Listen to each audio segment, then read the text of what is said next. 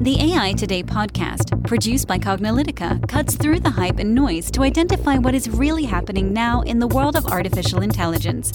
Learn about emerging AI trends, technologies, and use cases from Cognilytica analysts and guest experts.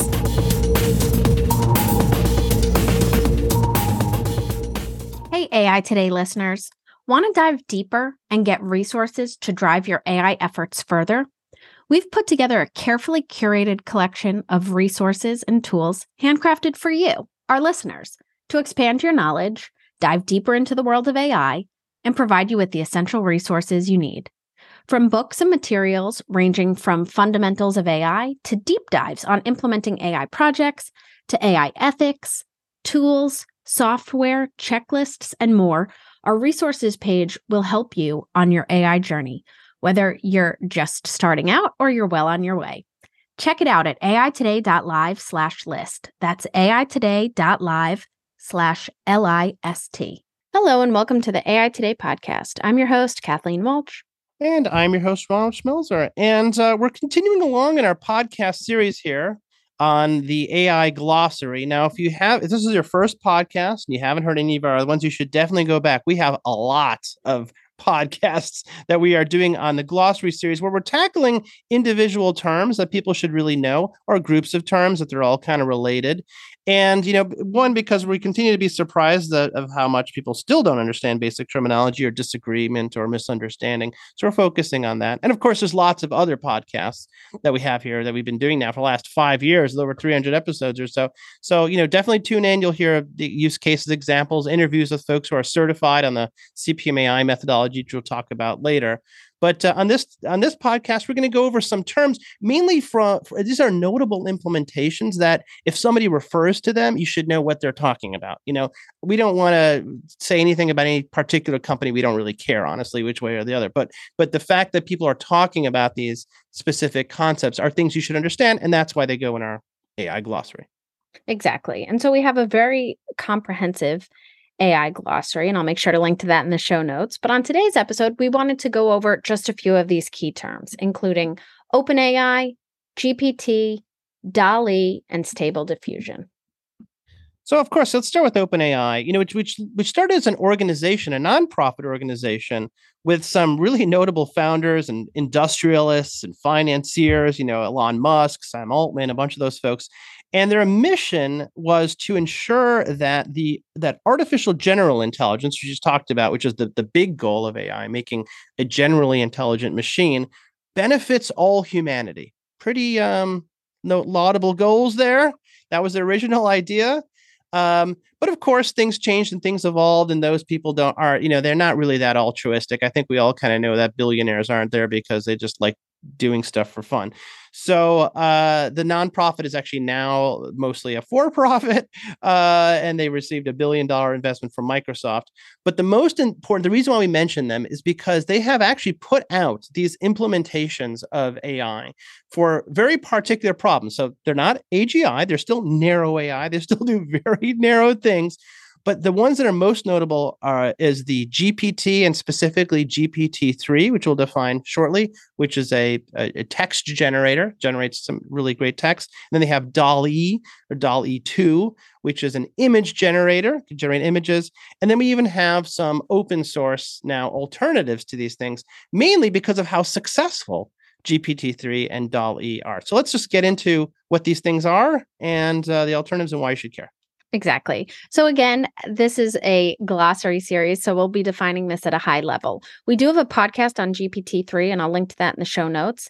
If you've been listening to AI today for a while, then you've probably heard it, but I will link to it in case you'd like to re listen to it. Or if this is your first time finding our podcast, you can check it out.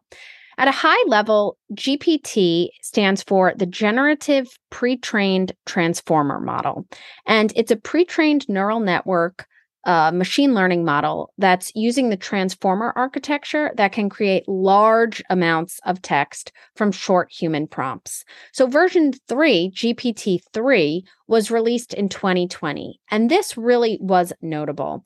So, it was um, trained from the internet data. It had data that was collected over the internet with over 175 billion machine learning parameters. And GPT 3 can be used to generate text of any sort. So, programming code it can write poetry it can write you know novels really any any uh form of text. So this was uh, incredibly noteworthy back when it was released in 2020. You may have heard of it or listened to our podcast, but it's something that uh, you know a term you definitely should be familiar with. Yeah, and we actually have other glossary entries where we talk about what a pre-trained model is. So if you're like, what's pre-trained mean? Well, we, we have a glossary on that. We have obviously the online glossary as well. You could listen to the podcast. You may say, well, transformer, what's a transformer model? Well, it's obviously it's a kind of neural net, deep learning neural net that does something very specific, but we have another podcast about that as well. So you can listen to that. Um, but you could do a lot with these transformer models, and OpenAI realized that they could do more than just generate lots of text with it, they can generate images too. And so DALL-E, which is obviously a name of play on name of Salvador Dali, but also it's a play on WALL-E, if you remember from that. So there's like a lot of like little like inside jokes on robots and art and things like that.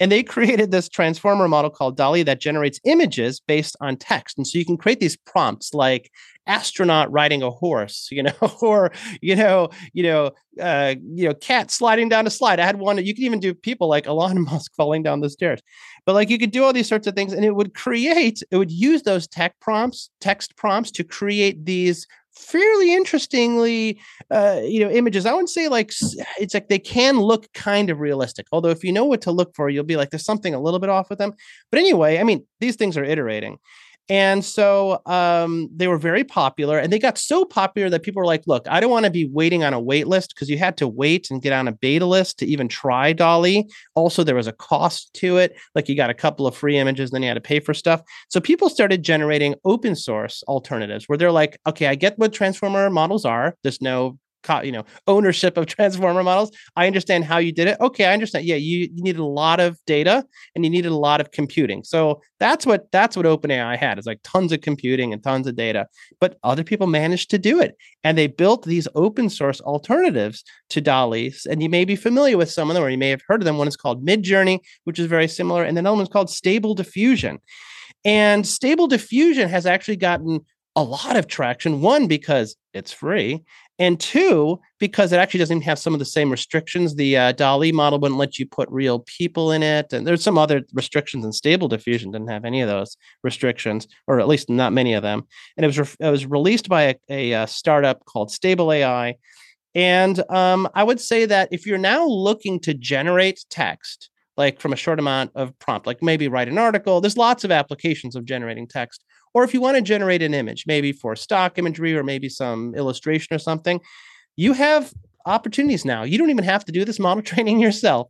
Uh, you know, there's limitations; they're not perfect, but knowing what these are will add to your tool belt. And knowing that there are people out there now working on many iterations of these and many open source should let you know that there's a very rich ecosystem of uh, of activity here in this area.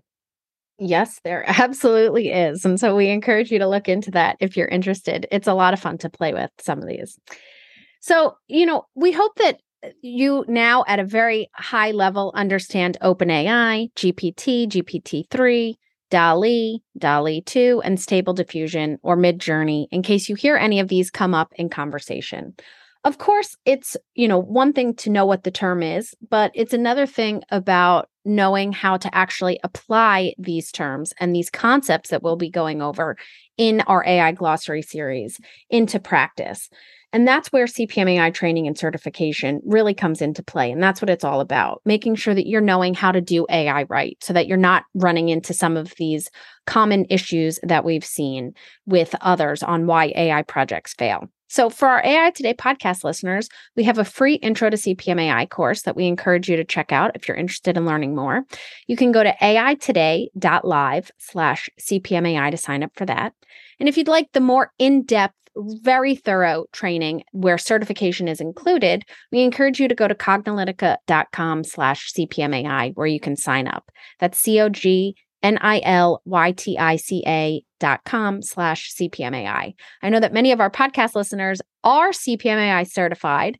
And so we would love to have more of you CPMAI certified to grow our, uh, you know, to join our very uh, quickly growing community of CPMAI certified individuals.